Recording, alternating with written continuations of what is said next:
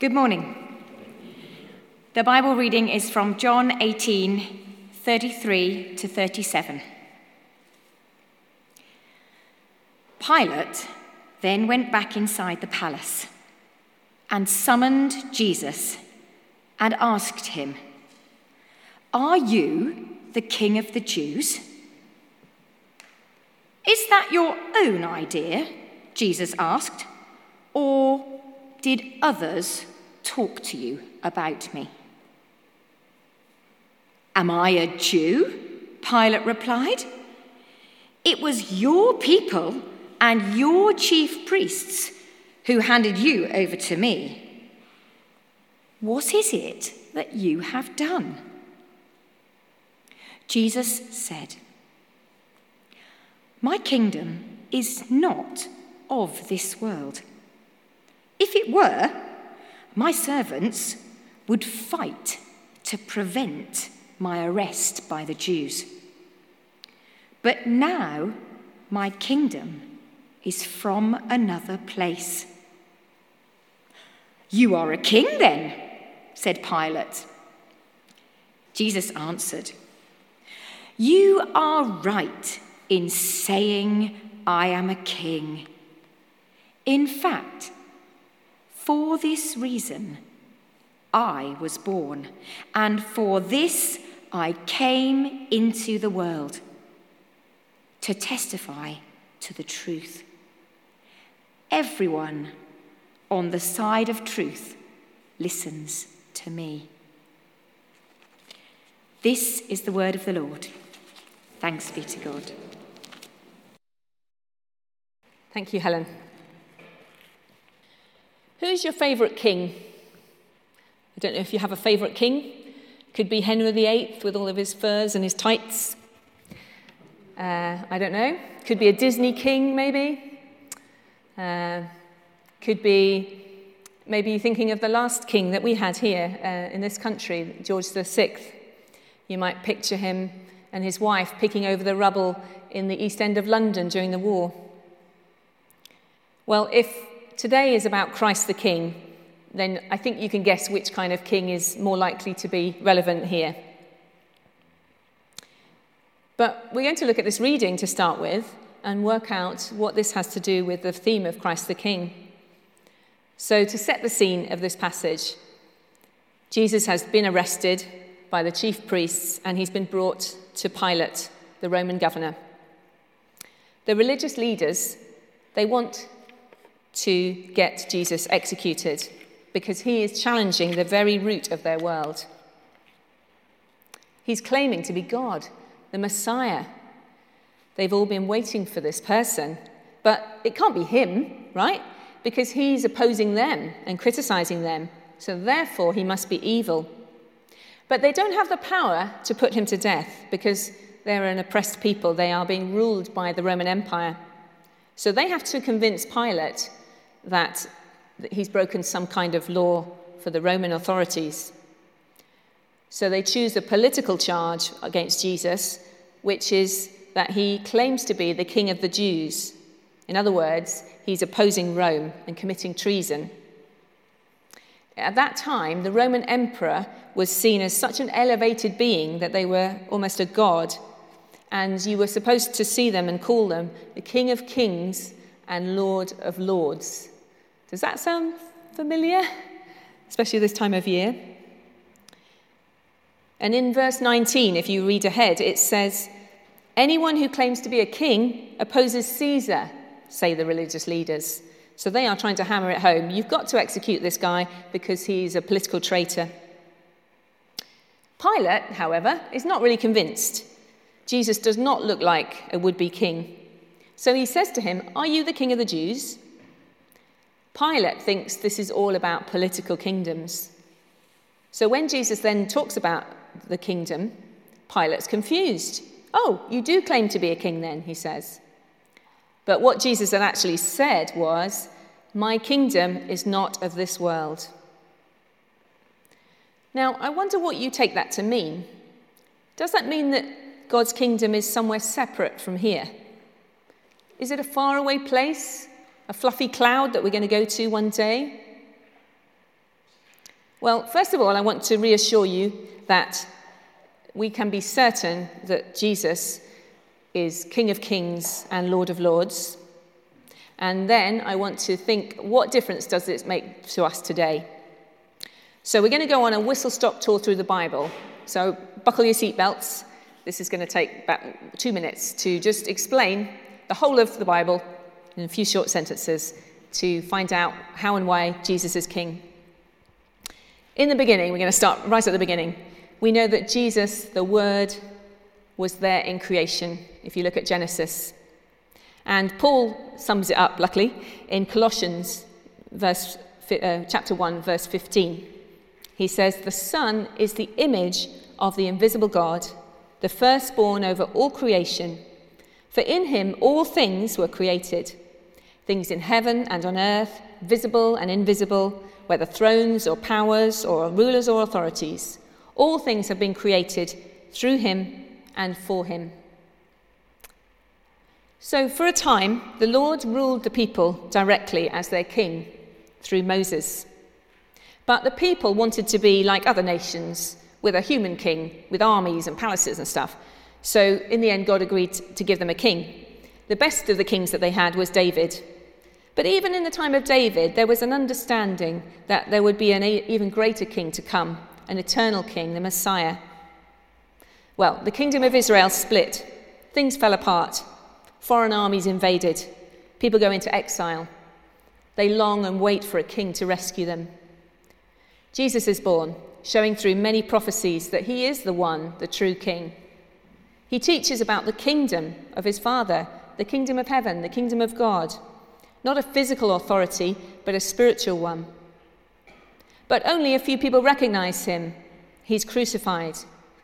Then at Pentecost, the disciples are filled with the King's power at Pentecost eh, with the Holy Spirit. And they and their followers spread his kingdom over the whole world. We're part of that kingdom. In the end, Jesus will return as King. And we heard about that last week in Nigel's sermon about Christ coming again to claim his kingdom one day. We'll be ruled by the perfect King, King of kings and Lord of lords and we'll be his co heirs, princes and princesses with him. Wonderful. That is the gospel in the Bible. But what difference does it make to me today? Or maybe even more important, what difference does it make to me tomorrow? Maybe at 11 o'clock tomorrow, or perhaps crunch time for you is 8 o'clock in the morning on a Monday morning. If God's kingdom is already here, and Jesus' kingship is to be celebrated here and now, what difference does it make? I mean, I'm going to look at that now. The first way is that because Christ is king, we have the king's authority. We have the authority of the king. Now, in the old days, the king used to have a seal that he would pass to his special advisors and friends and they would be able to stamp documents with that seal bearing the king's crest, and everybody would know that that law had come from the king or that instruction came from the king. They carried literally the king's authority in their saddlebags. What about Christ the King? Well, Jesus told his followers that they and we not only would be given authority to do what he did, we'd be given the power to do even greater things carrying the seal with us, which in our case is the Holy Spirit. So, John, um, uh, Jesus in John 14 12 says, Very truly I tell you, whoever believes in me will do the works I've been doing, and they'll do even greater things than these, because I'm going to the Father. And I will do whatever you ask in my name, so that the Father may be glorified in the Son. You may ask me for anything in my name and I will do it. What an incredible thing to think about that we will do things even greater than Jesus did because we have the King's authority. Now, sometimes God calls us to be mouthpieces for truth and justice. And when we do so, we don't need to worry because it's not our responsibility, it's God's authority. So we can be freed in many areas of our lives from being really focused on results and then judging ourselves a failure if we don't achieve. We tend to always judge everything by the outcome, but that's not how God works. We've handed over that responsibility to the King, and the more we hand our lives over, the more we don't need to worry because it's all in the King's hands. That also means that we only have an audience of one to please. And uh, I had a, an email conversation with Deb Turpin earlier in the week. Deb is a member of our congregation, and she works at what used to be called Crisis Centre Ministries, now called Inhope, down in Easton. And she said, At work, I'm reminded of the verse in Colossians 3:23. Whatever you do, work heartily as for the Lord and not for men. She says, This helps me to remain focused on my work and to do a good job. So Deb has recognized that her true boss, her real line manager, is Jesus. So she aims to please an audience of one. And that takes the pressure off constantly wondering if you're impressing the right people. Uh, my husband Chris had a friend who was an accountant called Andrew. And in his firm, Andrew's boss started to ask him and the other workers there to do things that were illegal and immoral in order to cut corners and to make more money. Andrew said no, and he was sacked. But the other employees expressed how grateful they were that he'd made a stand and how they were, had all now decided that they were going to collectively say no to force the boss's hand, which they did. And those bad practices were dropped. Andrew went to set up his own business and was very successful. That's a, a very beautiful example of leading by example because you're the king's representative and you have the king's authority. So I wonder is there any area of your life that you're being called to take a stand over? For those at work, it might be perhaps standing against the culture of presenteeism that feeling that you've just got to be there all day, every day, until later and later in the evening, just for the sake of looking keen. Or maybe for those with young children, it's um, in, engaging in that arms race of uh, ever more elaborate birthday parties for children. Or maybe it's the, just the atmosphere you have in your friendship group where everybody moans about everything without actually taking any action. I don't know. Maybe if you look back on your life, those who are retired, think back to your working life. Maybe there were times in the past where you had to stand up for things that you felt were right, and it may have been difficult for you. Um, if that's you, why don't you tell me about it afterwards? I'd love to hear. So we have the king's authority. Now, just a little caveat at this point. There could be a danger of thinking that because we're on the side of the king, then everything that I think and do must be right because I've got the king's authority. But you could see the danger of that, can't you? Because we don't all agree with each other. We can't all be right. God can't be saying different things to different people. So it must be that we don't hear God's word perfectly, that our motivations and our desires and prejudices, they, they block our judgment and help us to, or prevent us from hearing God clearly.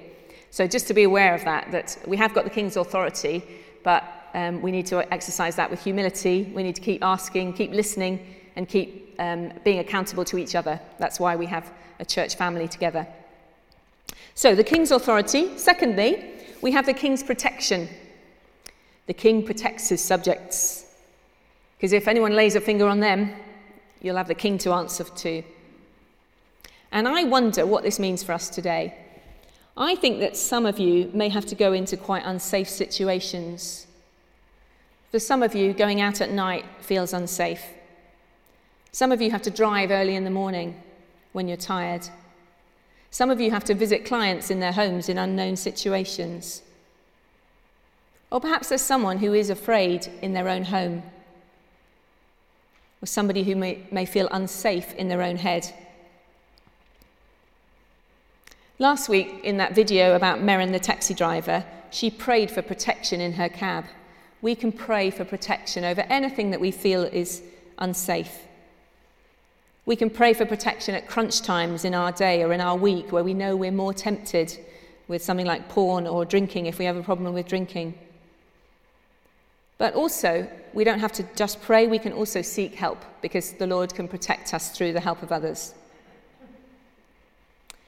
We can think of that passage in Ephesians 6 where you put on the armour of God. Look, look that up if you're not sure about it. It describes putting on the helmet of salvation and all of the different parts of the armour that make us know that we are protected by God. Uh, Deb Turpin again, she says, Knowing that Jesus is King and Lord of all gives me a sense of peace. It's not all on me. I feel supported in everything I do, and that helps to make me remain sane. So we've got the king's authority, we've got the king's protection, and also, thirdly, we're going to carry out the king's rule. A king has loyal subjects who perpetuate his values and create the culture that he wants his kingdom to have. And a political king will do that through laws and punishments. But what about Christ the king? How does he do it? Well, Jesus rules through us, as we know. But his laws are different. The Sermon on the Mount, values that show us how to live humbly, how to love God with all our heart, mind, soul, and strength, how to love our neighbour as ourselves. What's the culture he wants us to create? Well, that can be found in the fruits of the Spirit love, joy, peace, patience, kindness, goodness, faithfulness, gentleness, and self control. Now, Christ the King, because he's all powerful, he could carry out his reign directly, couldn't he? Wherever he wanted. And he does that. He answers prayer, he does miraculous signs. But usually he chooses to deliver his culture to the world through us, our thoughts and words and prayers and actions. We further the kingdom, we spread the culture. So, thinking about these six M's, the six M people that you saw on the video, moulding culture is one of my favourites. I wonder how you might mould the culture around you. It could be that you help somebody to see things through a different lens that helps them to understand better. You might widen somebody's horizons, somebody who's got very closed in and can't see the wood for the trees. Your job may be to gently redirect the ship whatever that ship is, your family or your firm or whatever, away from harmful things towards healthy ones. You might unlock someone's potential. That might be where your gifts lie, helping people to, feel, to flourish and feel valued. And this is all because Christ is King and we are his subjects and we're carrying out the work of his kingdom. But we work through his strength, thankfully, not through our own strength. And again, if you're retired, look back into your working life and think how you perhaps carried out some of those things. Uh, back to what Deb wrote. She said, Generally, I've found that giving people space for prayer, listening well to others, being kind and helpful has helped build good relationships, which gives me contentment. Even when I have difficulties at work with colleagues and clients, I continue to pray for them, and I've usually found that our relationship improves and my perspective has been changed for the better. Prayer, listening, kindness makes a difference, doesn't it? Think again of Merrin, the taxi driver, in the video that we watched last week.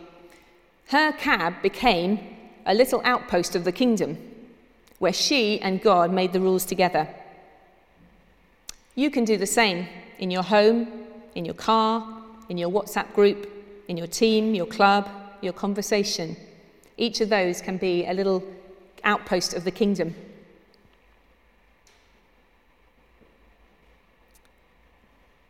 So, to wrap up, Jesus told Pilate in that reading that my kingdom is not of this world. It may not be of this world, but it's very much in this world as well, not just for the next world. So let's enjoy it now. Christ is King. King of kings and Lord of lords. One day everybody will acknowledge that when he returns. But in the meantime, that kingdom is not fully realized. It's not yet. The kingdom is often unseen, but it is very pervasive. It's very attractive to people. It's very indestructible. And one day it will be fully realized. So let's work together for that secret kingdom, every day working steadily and often unseen, but knowing that we have the King to relate to and to be pleased with us. And I think we need some more co workers, don't we? Who will spread the kingdom with us. So let's recruit some new workers to spread the kingdom with us. Let's pray. King Jesus, we thank you for choosing us to spread your kingdom in the here and now, and we pray that you would strengthen us as we await your return. Amen.